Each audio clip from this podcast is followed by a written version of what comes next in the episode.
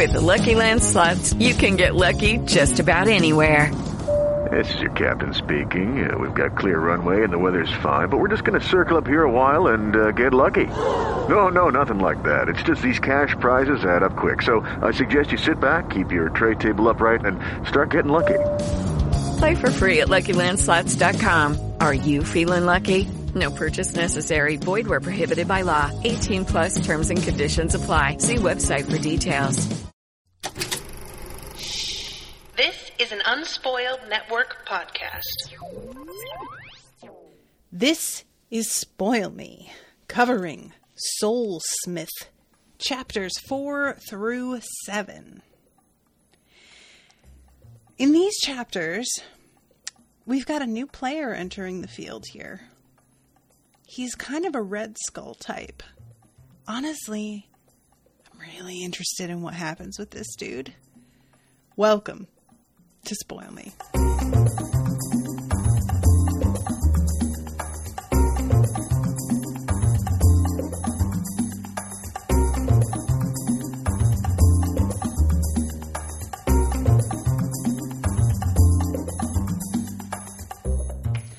Welcome to the show, everyone. I am Natasha. Thank you very, very much to Andrew for commissioning this book, this series. Can I just tell you guys what it has been like reading these chapters? guys, it is a real journey. Um, so I said something last time about how I accidentally read the first sentence of chapter four. In the first strike, she exterminated humanity.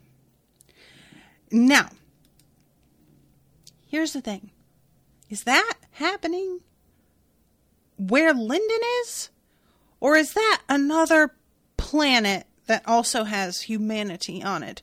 I don't know what kind of universe this is. Are there aliens? Is everybody a human? I mean, I guess not. Suriel's not a human. But did she just wipe out 99.8% of the population on his planet? And uh, Andy says it was another planet in a different iteration, and in parentheses, universe. Okay.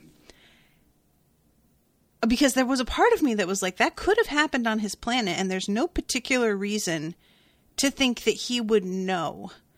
Because he's not home, where there are you know, uh, there is a landscape he recognizes and people that he knows are supposed to be there.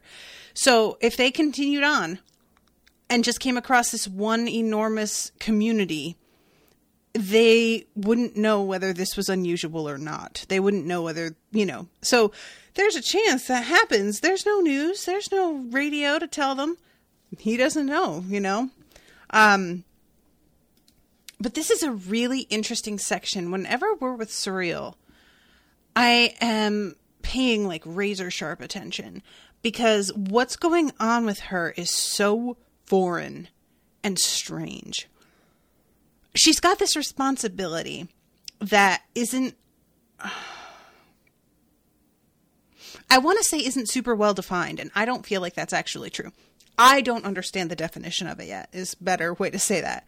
Um, and she has this power, but constraints regarding her role that I find very intriguing. I'm always very fascinated by the idea of beings that are granted extraordinary power, but also have extraordinary limitations on how they are allowed to act.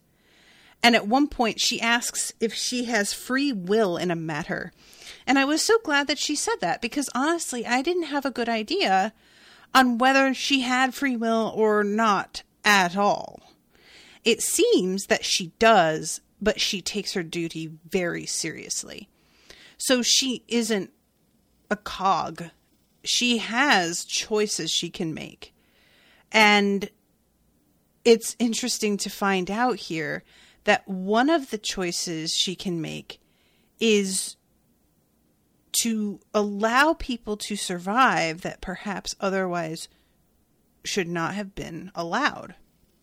I'm going to read this section because I am so curious and I don't really get it. And that's fine. I don't need to get it. Um, and Andrew had sent me an email earlier today, which I got, but I didn't have time to reply before the recording. Um, and he was was saying that he hoped he wasn't too intrusive during the recording. Not even at all. Like, not even close, Andrew. Don't worry about that. I am not always able to respond to every comment that's made when it's busy, but I I really encourage participation, especially if you have answers to questions that I may have missed. The caveat to that being, if something is a spoiler, where letting me continue to think that until such time as it's clarified later, just leave that and let me figure that out. But if it's something that you really think I should have figured out by now, and maybe I forgot because there's been time before this book, go ahead and tell me that and help me out along the way. I'll just have to rely on your judgment as to whether or not something is, you know, something I should have figured out or something that will be sort of revealed and explained a little bit more later. Um, so I hope that was helpful. And so we go to Suriel. She is using this thing to just decimate. I say decimate. There's a specific meaning to the word decimate. And I know that there are some people out there who are saying that's not what that means. You know what I mean. Um, she is killing off and exterminating the human race, as you do. And it is really wild here. It had been handed down, this weapon that she used, to her from her predecessor, along with the identity of Suriel, the sixth judge, sixth judge of the Abidan court. More than a tool for destruction, the razor was meant as an instrument of healing and an infinitely complex, incalculably powerful scalpel.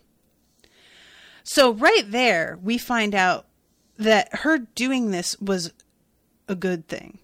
I didn't really have a lot of doubts because Suriel seems to be a compassionate type.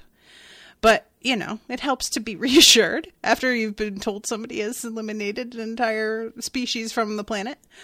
Um,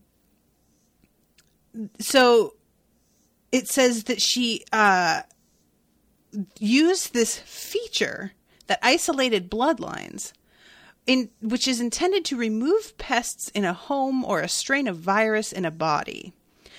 Um, and mankind were corrupted now, fused to and altered by the same chaos that destroyed their world. Once her target was selected, she simply provided the energy and the razor did the rest. The mantle of Suriel, a river of raging white flame that hung from her back like a cape, rolled with power as it drew on the way. And way is capitalized. She funneled that power to her weapon, which flashed so brightly they would see it on the surface of the burning planet kilometers beneath her. And then all of a sudden, there's these tiny little explosions uh, that happen, and then it says that her connection to the way slackened immediately. And humans anchored a world, their lives and their minds tying it to the way and when they were gone, chaos reigned. She had cut this world adrift. What? What does that mean? This is such an enormous statement. Everything that just happened here is so huge that my brain just failed to register it. Essentially, I'm seeing as all human beings are connected to some sort of higher power by virtue of our consciousness versus other animals' consciousness, right? And by cutting them away from it, or not even cutting, because she does, I, I'm assuming that the human beings who remain are still tied to the way, right? Themselves personally. But there is not enough of them to tie this planet because normally, if they are the dominant species, there's enough of them to sort of act as a net. But without enough people, the net's holes are too big and the planet just falls through it. That's sort of how I'm thinking of this. Um, so then she sees that there are 2,106,344 survivors. And they are scattered all over the dying planet. To which I was just like, wow. Okay, so I'm really glad that she didn't just like manually proceed with elimination as her uh, f- presence asked. However, it doesn't seem super compassionate to leave them on a planet that's dying and she's aware that it is. Um, and she wonders to herself whether how many people she's killed at this point, how many lives.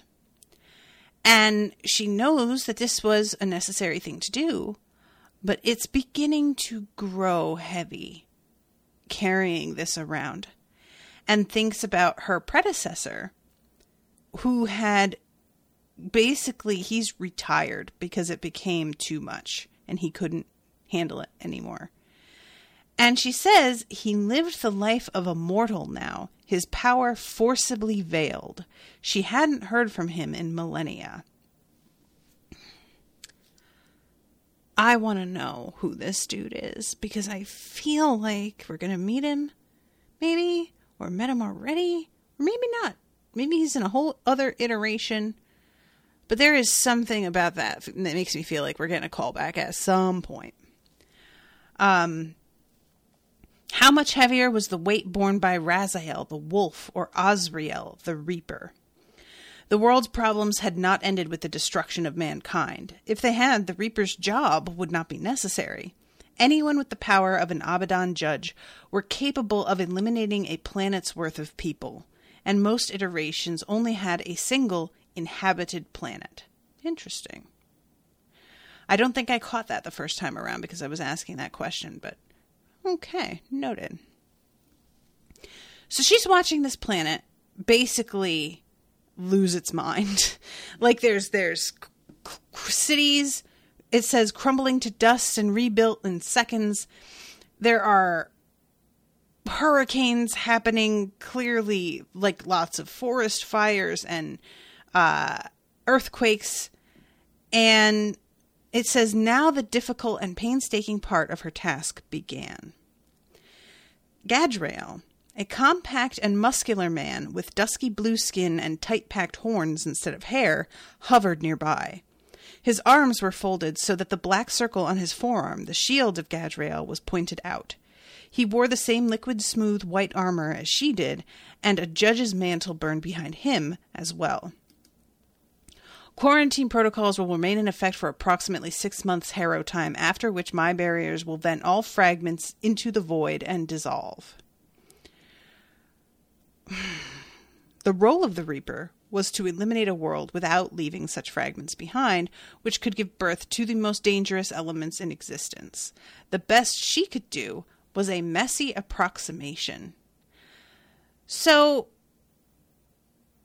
exactly what does that mean? Like, does the Reaper not show up on this planet now? Because she eliminated everybody, or as many people as she felt like, I guess. Uh, why is she being left to do this and they're not bringing in any, uh, what's the word? They're, they're not bringing any cleaning crew in after, it seems like. Um, and then she had six months to save as many untainted lives as she could. Of course, that was Harrow time, which was notoriously unstable. The world, this world had drifted from the way, which governed the proper flow of time. She felt as though she'd been here for minutes, but another world may have seen days past.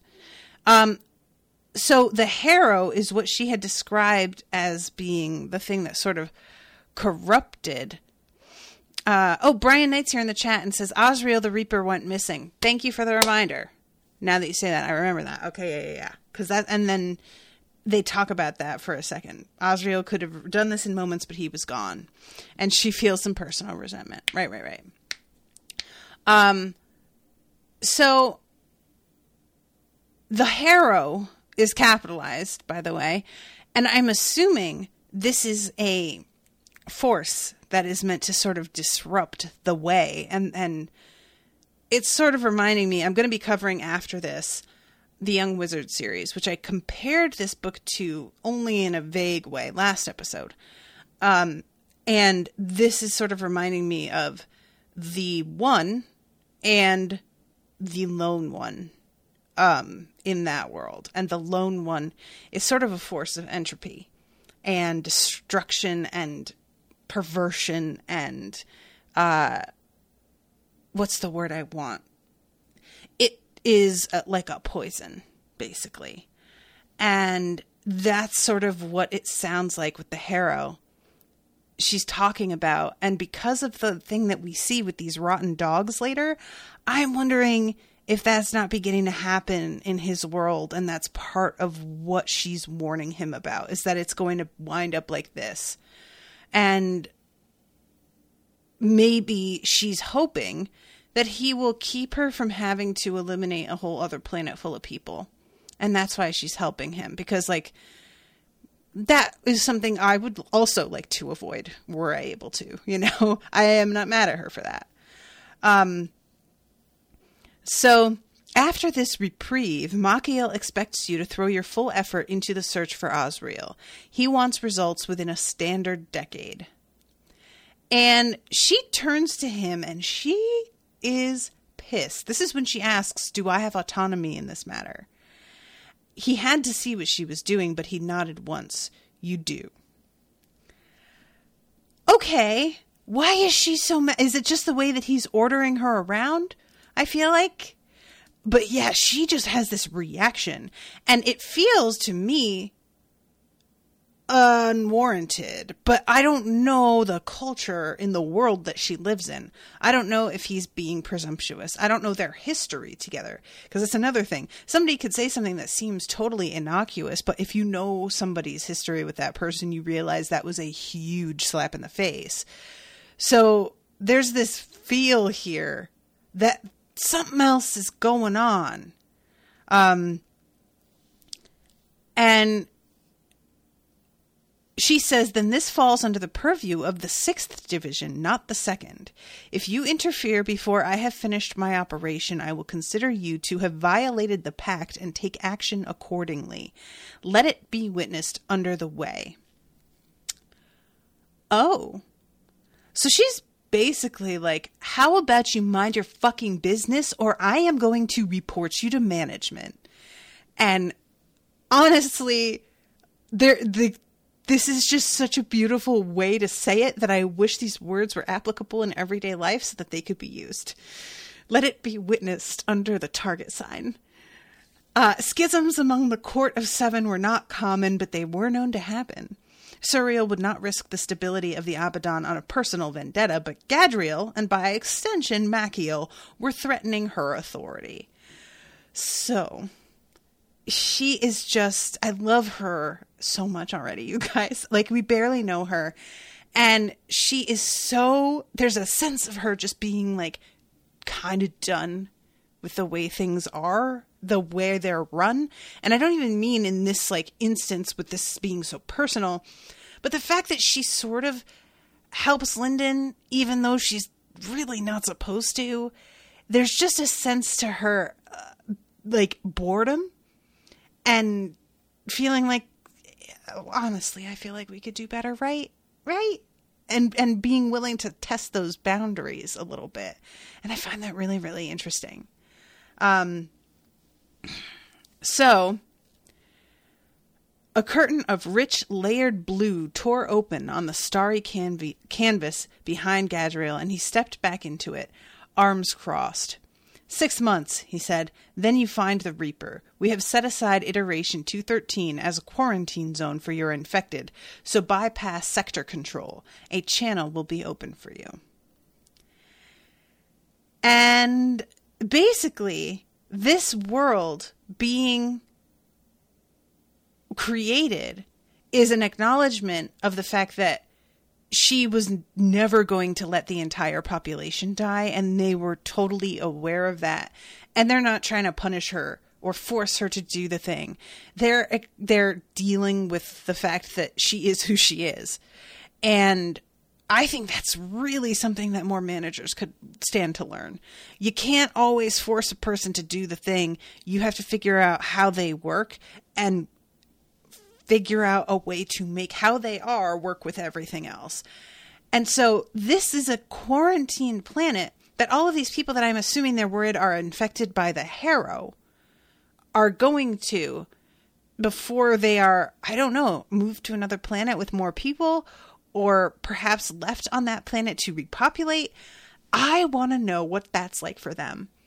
What the fuck happened in their minds when they get moved to a quarantine planet? Is it like they got abducted by aliens? They just got sucked up into a ship and zipped off somewhere?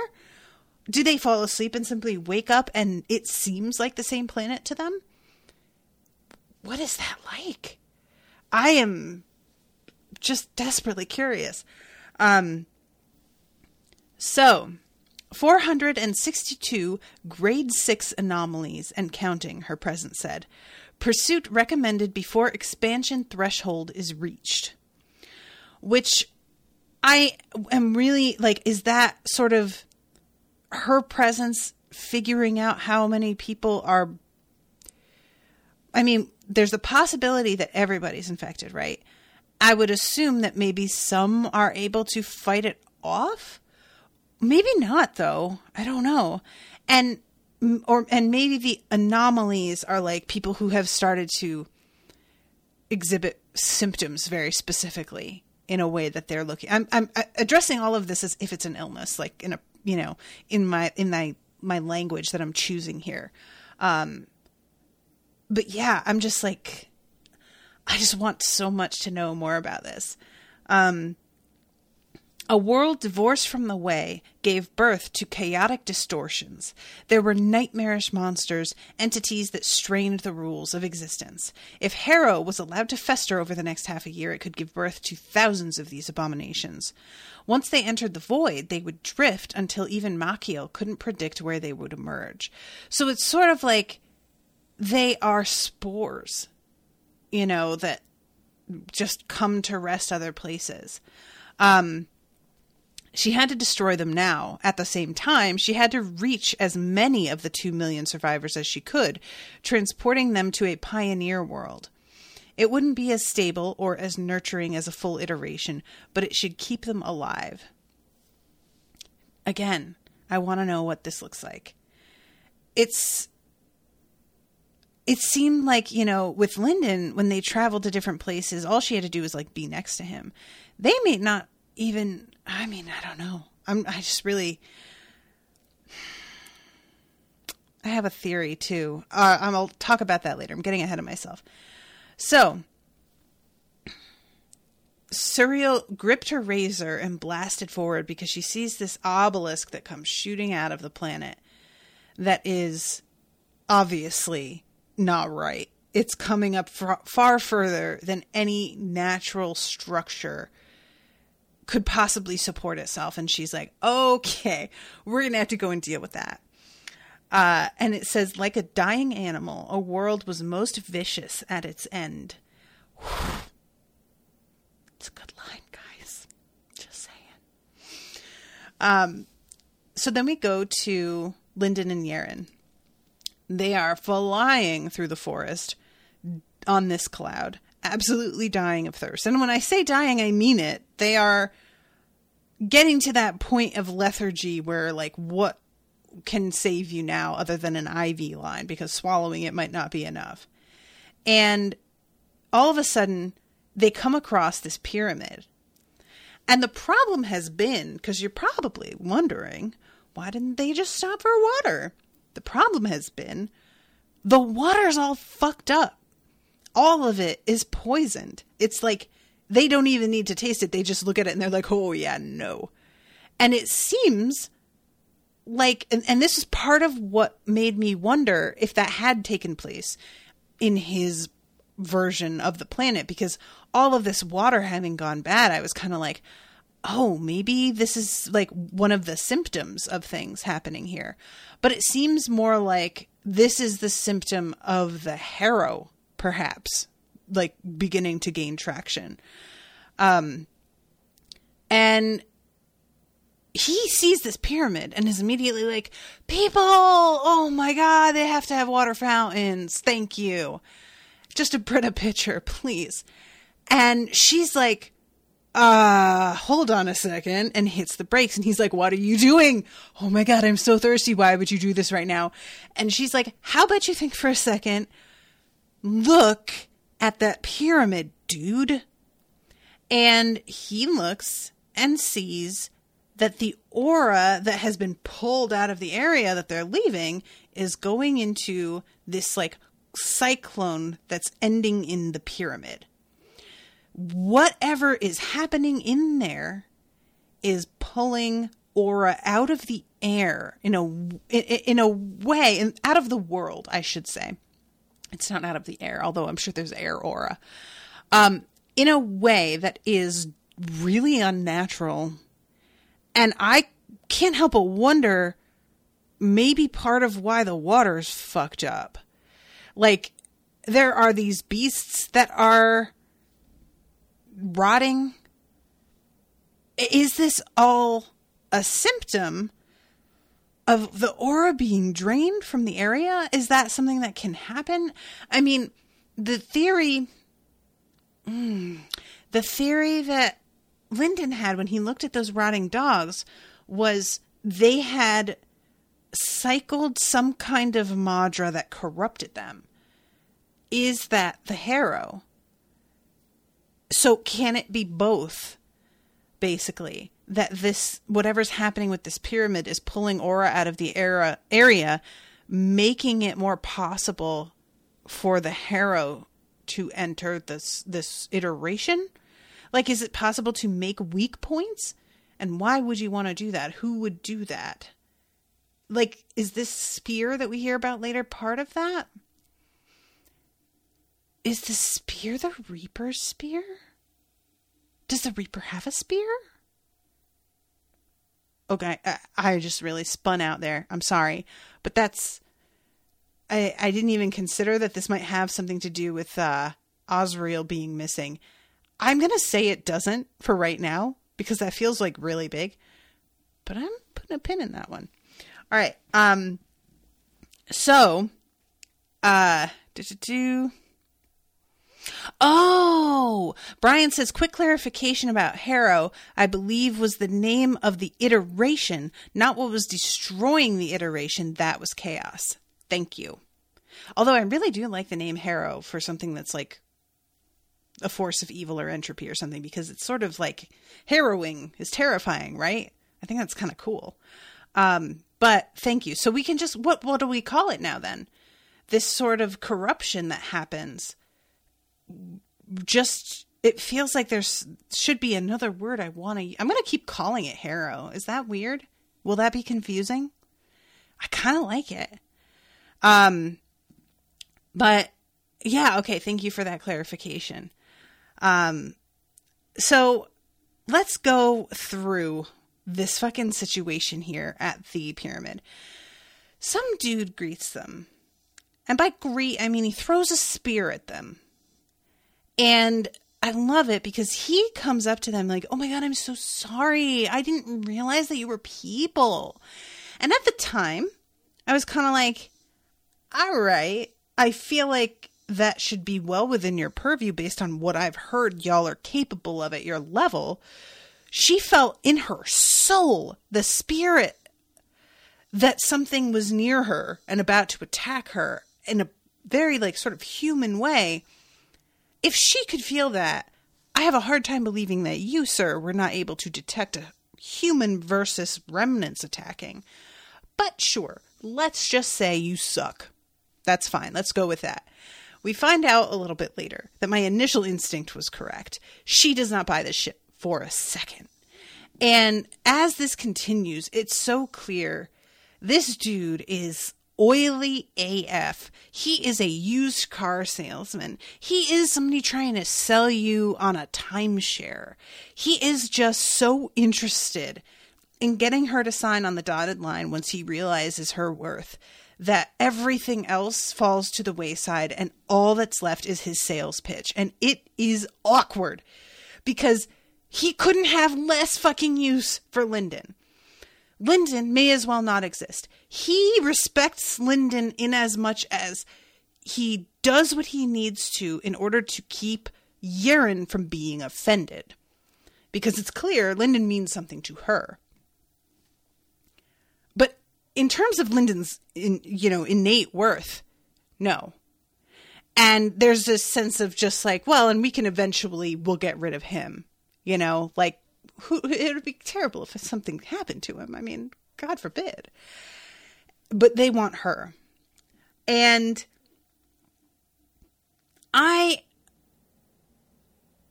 I love that there's this uh, confrontation a little bit later with this woman. Who, let's see, I'm trying to find the name of her because Jai-Sen is the name of the salesman and I think it's like Ren or Rian. I feel like it started with an R. Um, and before I get to that confrontation, I just want to go through really quickly the story that Jai-Sen tells them. Um, he says seven or eight days ago, a team of fishers were working the pure lake in the gray light of early morning. As dawn broke, the lake began to tremble like a bowl in unsteady hands. The waves grew until they tossed the fisher boat about, and it took all the strength of a low gold and a high gold working together to bring the craft ashore. Only when their feet touched the ground, they learned that their troubles were not over. The earth shook, and the land pitched more violently than the water. They ran for help as fishers tend to do, when the trees split apart and the ruins burst into the sky. Last week, the horizon was clear. Now, the power and reputation of the transcendent ruins calls sacred artists from all over the wilds. And Lindon takes a close look at it, and he can see there is indeed like huge chunks of land stuck to the thing very high up. And he's like, okay, either somebody is doing some really intense, like, labor to make it look true, or this guy is telling us the truth. And when he says this, it's clear that he is watching the two of them for their reactions. And Yerin seems very particularly to zero in on the fact that he said seven days before now. What happened seven days ago? Does she know something that we don't know? I keep thinking about the dude that Suriel put in prison from the first book, the gold who tried to basically enslave everybody. Uh, which I I am assuming that prison she puts him in is somewhere else. That that's not here. But it would be pretty messed up if by imprisoning him she like made this wild pyramid just like appear to house him in and nobody knew anything about it and we're all like getting worked up when in fact there's a super danger dangerous prisoner in the middle of it. Um so he's like well i've heard from enough people that it was seven days ago. I wasn't actually here yet. I only got here three days ago. But the people who have said seven days are all pretty trustworthy so i think that's what's going on. And they have reached this wall at this point. Um and Lindon is looking around and realizing how many of these young people are gold status. And he's just starting to be like, wow, okay, there's some shit here that is so far beyond what I thought was possible. And he's, I expected him to almost feel like sad about it, but it's giving him hope basically, because every step of the way, what he's been taught is absolutely true, is being proven to be nothing of the kind. And so that I think is buoy- buoying him. Because once you realize that everything you've been taught is wrong, all of a sudden the constraints begin to just fall away and anything can happen. Anything is possible because you realize you don't know shit. And I can see how that would be kind of freeing, you know? Um, so these people approach, and they are all wearing, for lack of a better word, a centipede snake remnant in that bright poisonous green color that the others were, and it's really clear they come from the same faction as the people who attacked them. Which is really interesting because I had assumed that those people were a very small band uh, that were barely making it. But it turns out that they're part of this band that's actually fairly well established. So, what were they doing out there? Is this just something that these folks do? Do they just go and hunt? Were they rejected for some reason? What were they doing out there starving to death, which to me is an indication they've been out there for a minute? Um, but they are looking at the two of them with this expression. And Lindon has to work very hard to keep himself from beginning to like breathe hard and indicate that he's afraid because he knows they'll be able to hear it and they'll be able to tell. And Jai-Sen goes over to them and is like, It is my honor to introduce you to the best of the young generation among the honored Sand Vipers. They have a long history of friendship with our Jai clan and are our allies in exploration of the ruins. So the woman looks at Lindon and says, Are you as weak as you seem? Her name is Resh. I was so close. And when I tell you guys, I read this and just went, oh, out loud because Yerin slaps this bitch across the face with the flat of her sword, which is so disrespectful. That is some contemptuous shit. You don't do that. She bitch slaps her with her sword, which leaves like a burn on the woman's face because reminder, her sword's enchanted and has this crazy light coming off it. So, yeah, and I loved this because Yerin does this just as Lindon is thinking how he's going to handle it and what he's thinking. She says, Are you as weak as you seem? The question pricked him like a needle, but he was the weakest one present by miles. He readied an ingratiating smile, prepared to humble himself as far as needed. And I'll tell you what, my I I my entire brain went, no. Lindon, what are you doing? These are predators, man. You don't roll over and show them your stomach. You're not at home anymore, kid.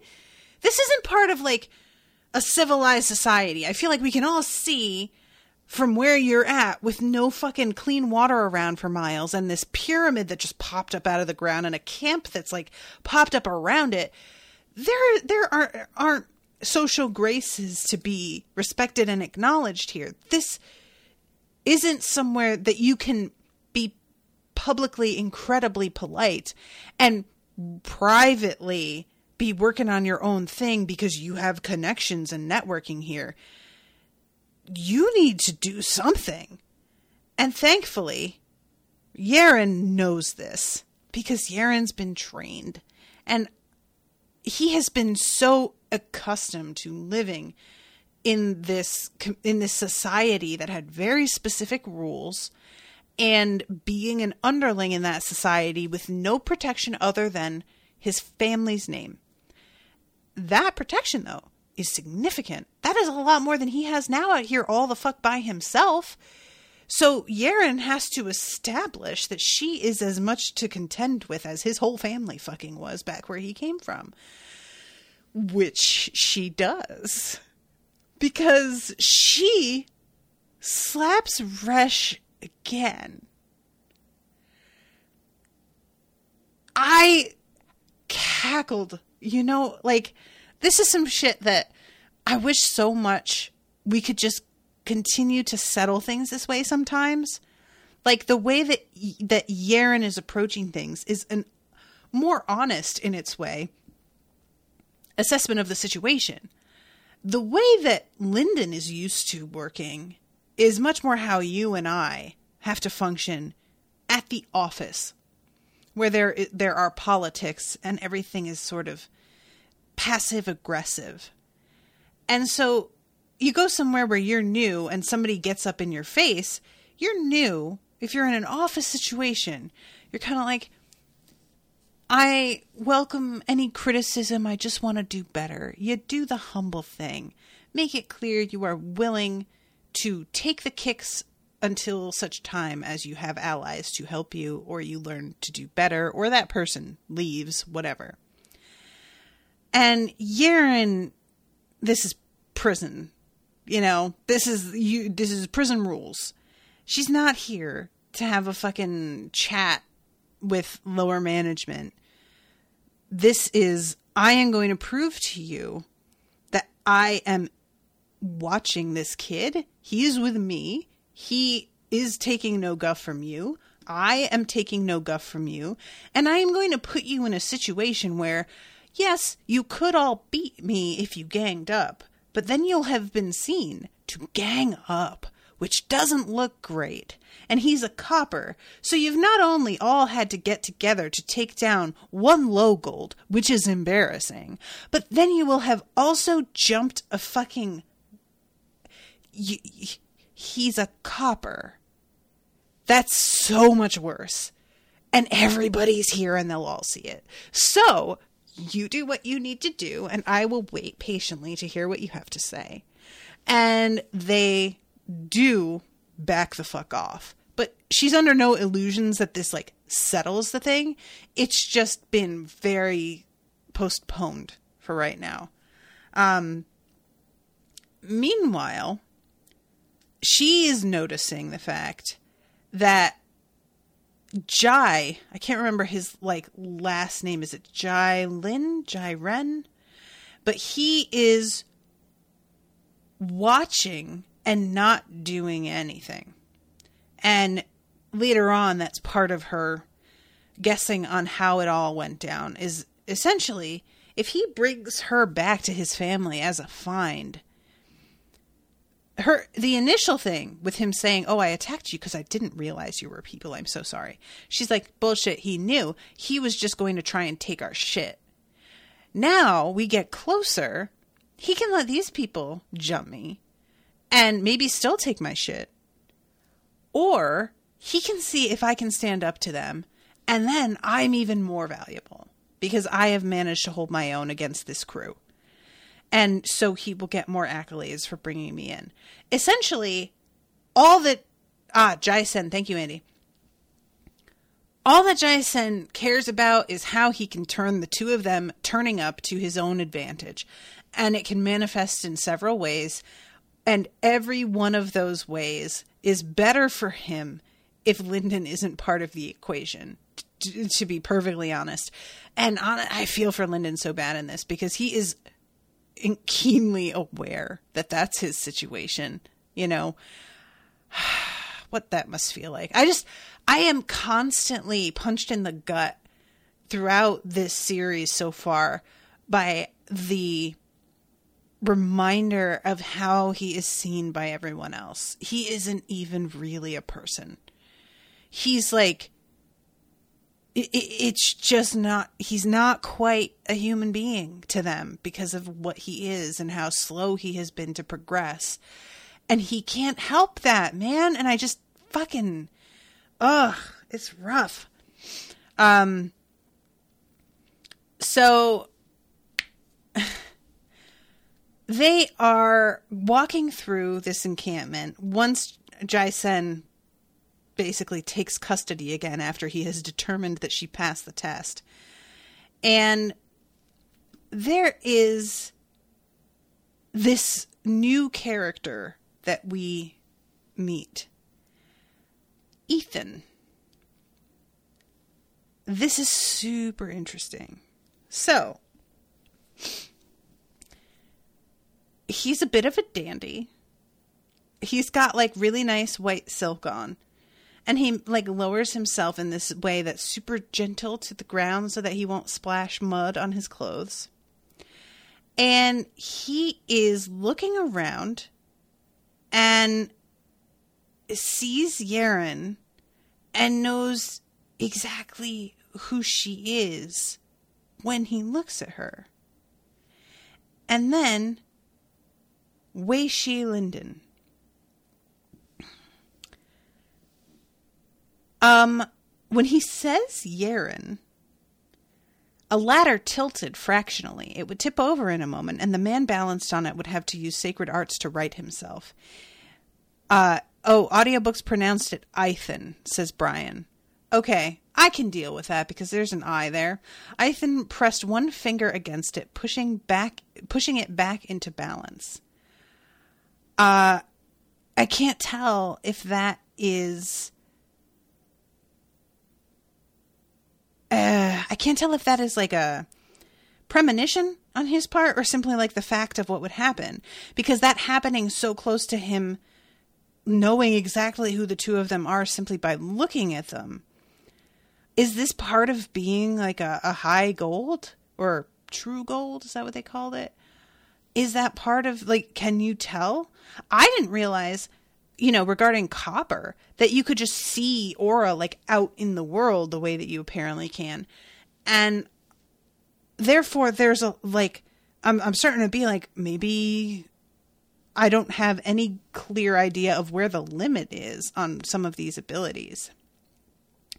Um a long a like athan says andy. Oh okay um athan okay so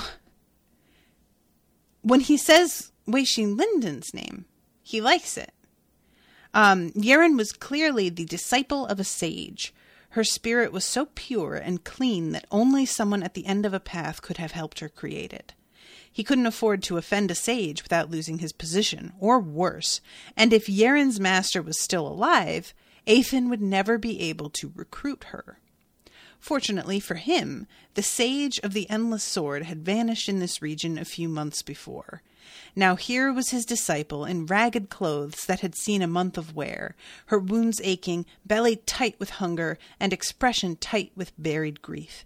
His webs of Madra brought him all that information and more, and it was a simple deduction from there. Her master was dead. A sad loss for the world, to be sure, but potentially to Athan's gain. And I'm watching this and thinking, hmm, he sounds kind of shady. But then this is immediately followed up with him doing something nice for this girl running by who is, he can tell, on the edge of like a precipice here. She was f- on the frayed edge of breaking. And he can tell this and just picks up this flower and lifts the petals or uh, lifts the whole thing into the air and presses it into her hands. And apparently, she can't see that this happened. When a flower appeared seemingly out of nowhere, she spun around, searching in vain for its source. That easily, her burden lightened just a fraction. So like that's a really sweet nothing thing to do. And that made me sort of walk back my initial oh i don't like that to oh maybe you know? Only a hair's worth of difference but enough hairs could tip the scale. What scale though? So all of this it's like the, eh, it all seems to be boiling down to will this help me yes or no it seems, but it, maybe it's maybe it's more than that. I don't know. Um, if Yerin was a prize, Lindon was a puzzle. Two cores, one even weaker than the other, in an otherwise healthy body. Oh, I had meant, meant to say something about that last episode. He has advanced to copper, but only in the one core. So he, if he is he intending to leave the other core unadvanced? Is he going to try to level both up? And if so, I would assume that takes way longer. So I'm guessing probably no. He's just going to level up the one core because he wants to do this in, in better time. But if the other core is so weak, will there will there be any advantage to having two of them? I feel like there comes a point where you split them for a reason. Don't you want to be able to have two sources, you know? And if it just one of them is going to be so far beyond the other, it doesn't seem super helpful. Um, but we'll see. So, yeah. Um, let's see. Ethan saw the story of a boy growing up in an isolated region with no ability in the sacred arts, but there were a thousand stories in the crowd around him, many equally intriguing. What piqued his interest were the little things. The way Lindon stared around as though to devour every new detail with his eyes. The way he seemed to subconsciously bow to everyone around him with a gold sign. The pack full of knickknacks he carried on his back.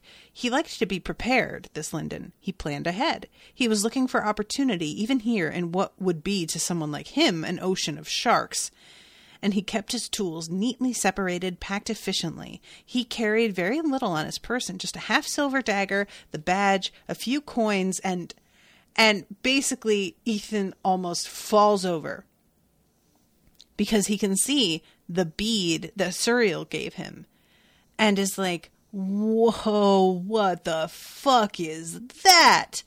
He can't even penetrate it with his senses to guess what it even is. And Ethan had only come this far west to find Yerin, or at least someone like her. If he returned to his clan with her in tow, he could consider this trip worthwhile. But now it seemed he may have found a truly unexpected prize. Who are you? What are you doing? What's up with you? Like, I don't like it. I'm fascinated, but I don't like it. So we go back to uh, Lindon and his point of view and walking around seeing all of these kids at these levels that he just never thought was possible. And reminder, he comes from this very secluded area and he's only ever seen like one type of human being. And everything around him there is so much that's new that he's having trouble even absorbing it all. Um, it was so strange compared to Sacred Valley that Lindon wasn't quite sure what to make of it. He was surrounded by golds, which made him feel even more fragile than an autumn leaf in this crowd. One instinct urged him to dash into a corner and hide, but another emotion held sway the dizzying relief of absolute freedom. In the Wei clan, everyone knew him. They knew how useless he was. Here, he would start over from the beginning. So, Lindon, I thought that too. But evidently, everybody can see what level you're at. And I know when you say how useless I am, you mean more in terms of like your personal record. But I. I don't know how true this is, buddy. I want it to be true for his sake. It's like going to a new school. The thing about that is, though, as a kid, you are convinced. Going to a new school where nobody knows you, they you can be whomever you want and they will believe what you tell them about who you are.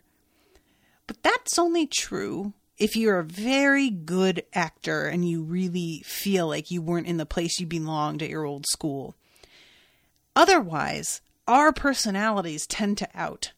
And if you were considered kind of a weirdo nerd at your old school, chances are people will begin to figure out that you are a weirdo nerd at your new school too. There's not a lot you can do to run away from yourself if you are showing people who you really are and and who knows? Maybe you're not. Maybe you don't know who you are. Who knows?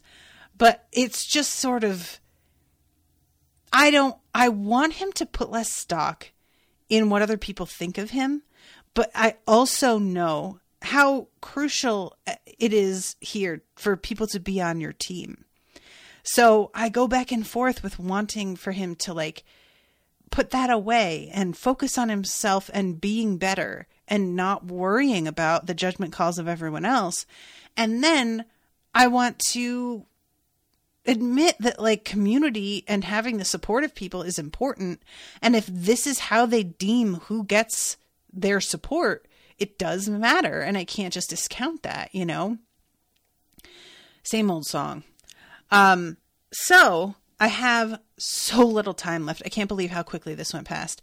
So we have like I'm going to jump ahead a little bit because I just want to get to the end of this situation. But there is a conversation between the two of them uh, because you know Jai Sen keeps on trying to get them to join his clan. He brings them to their headquarters, for lack of a better word, and lets Yerin be sort of like scanned by his aunt, who then invites Yerin in and does not say anything to Lindon, but allows Lindon to enter because Yerin clearly would wish it so. And they get inside, and Lindon's all psyched up to have a bath and go to bed. And she's like, Oh, we are not staying here. Are you kidding me? And she explains to him the whole thing. And then I was like, Oh, that makes a lot of sense, actually.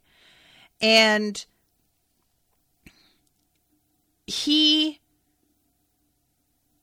when they get out of there, they're looking for another place to go and have a bath because there's all these bathhouses set up, which are very small, ramshackle things. They don't seem to have any money. Everybody keeps talking about scales, but they don't have scales. And so he takes out this little piece of silver and he takes out more than one, is the thing. And I was like super worried about him. And again, I have the same instincts as Yerin in my way even though it's obviously I don't have Yerin's like other senses, but he pulls this out and I'm like, dude, you don't know how much that shit is worth. Don't show them how many you have. Oh my God. And sure enough, she's like later on, yeah, I had to like let him know that he shouldn't mess with us because of a master or something. I couldn't let him think that we were out here defenseless and you had that kind of money on you. Um, and in the end, there is a confrontation that causes them one of the attendants at the bathhouse comes up to them and is like hey kids so you probably want to get out of here because it looks like some shit's about to go down and i don't think you want to be nearby for it and they get dressed and head out there's this whole thing with lindon being real weird about like getting naked anywhere near or around yerin and he wants to stay here and learn. And she's like dude it's going to take you years. We can't and he tells her you can leave. And she gets really weird about it. And i can't tell. I assume the idea of being on her own is just too terrible. But she also doesn't want to be here. And i feel like she, she probably sees this as being held hostage and does not appreciate it. Um but at the same time he said something about you know she's like i'm sorry you didn't get your bed and he's like, Oh, that's fine. I totally trust any judgment you have. And if you tell me to do a thing, then I will do that thing. Don't worry about it. And that also seems to touch her. So it's sort of, you know, um, but that, uh, that whole confrontation is interrupted by, um, Jai Long and Kral, who we meet here. And I wish I had more time. I'm sorry, guys. But Jai Long is wild. This dude had been the budding star of his family. And the thing about his family is that they were uh they are the ones that are currently in control on a larger level in terms of like having an empire. And they are in that position because one of theirs advanced beyond true gold to what is called underlord. But that is so incredibly rare that the family is completely aware once that person who got them here dies, they're going to go back to being any old family. So they better produce another fucking underlord pronto or they are going to lose their position. So they couldn't find anybody that matched that sort of talent. And then here comes Jai Long looking like the fucking answer. Except there was an attack by some rebels from within their family or their kingdom at the least. And this caused him to take up a remnant in order to defend his sister that wasn't the one that was assigned to him because there was a there uh, apparently you have to be like compatible with a remnant in a really specific way or else shit can go really wrong and it turns out that the remnant he took on for himself in order to suddenly level up and save his sister was a bad mix for some reason. And it fucked his face up so badly with scars that now he wears all of these strips of red cloth covered in in the symbols that they use for like spell work. And I really want to know why those symbols. Like I would think just covering it up would be enough, but apparently there's another level to it.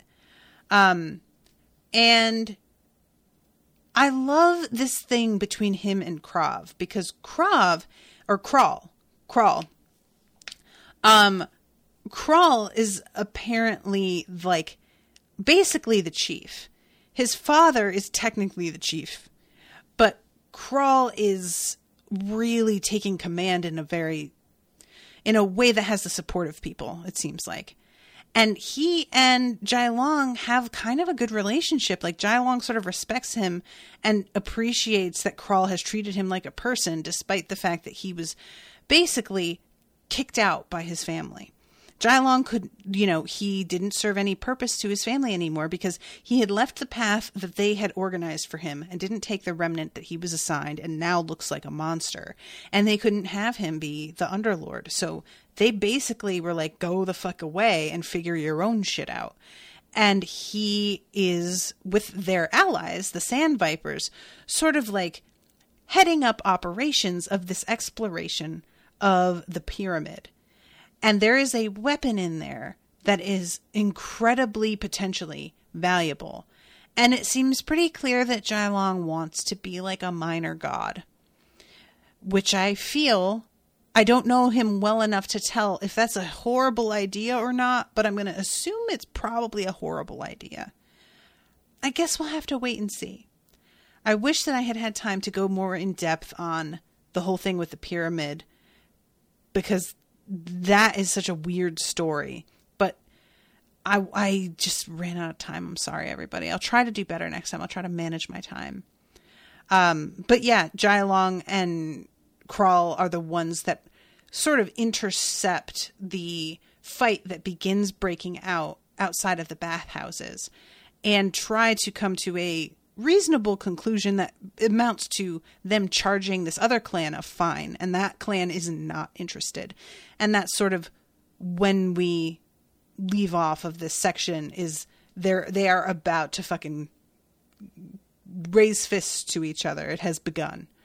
Um, Brian says it wasn't so much that he was assigned a remnant, he wasn't allowed to bond a remnant because they were waiting for an elder to die so the remnant would be a perfect match. See, that sounds to me like the same thing. Like he was he wasn't allowed to bond a remnant because he so he's taking the remnant of his elder, which to me sounds like it's assigned.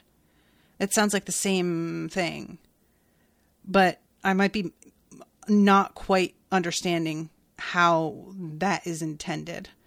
Bonding a remnant might be different than like might be a different process than what he did. I don't know. Um, but regardless, I have to go. I'm sorry. But thank you again so much to Andrew for commissioning this. I am really enjoying this series a lot. And I will be seeing you all again on Friday with a new episode. Until then, toodaloo, motherfuckers.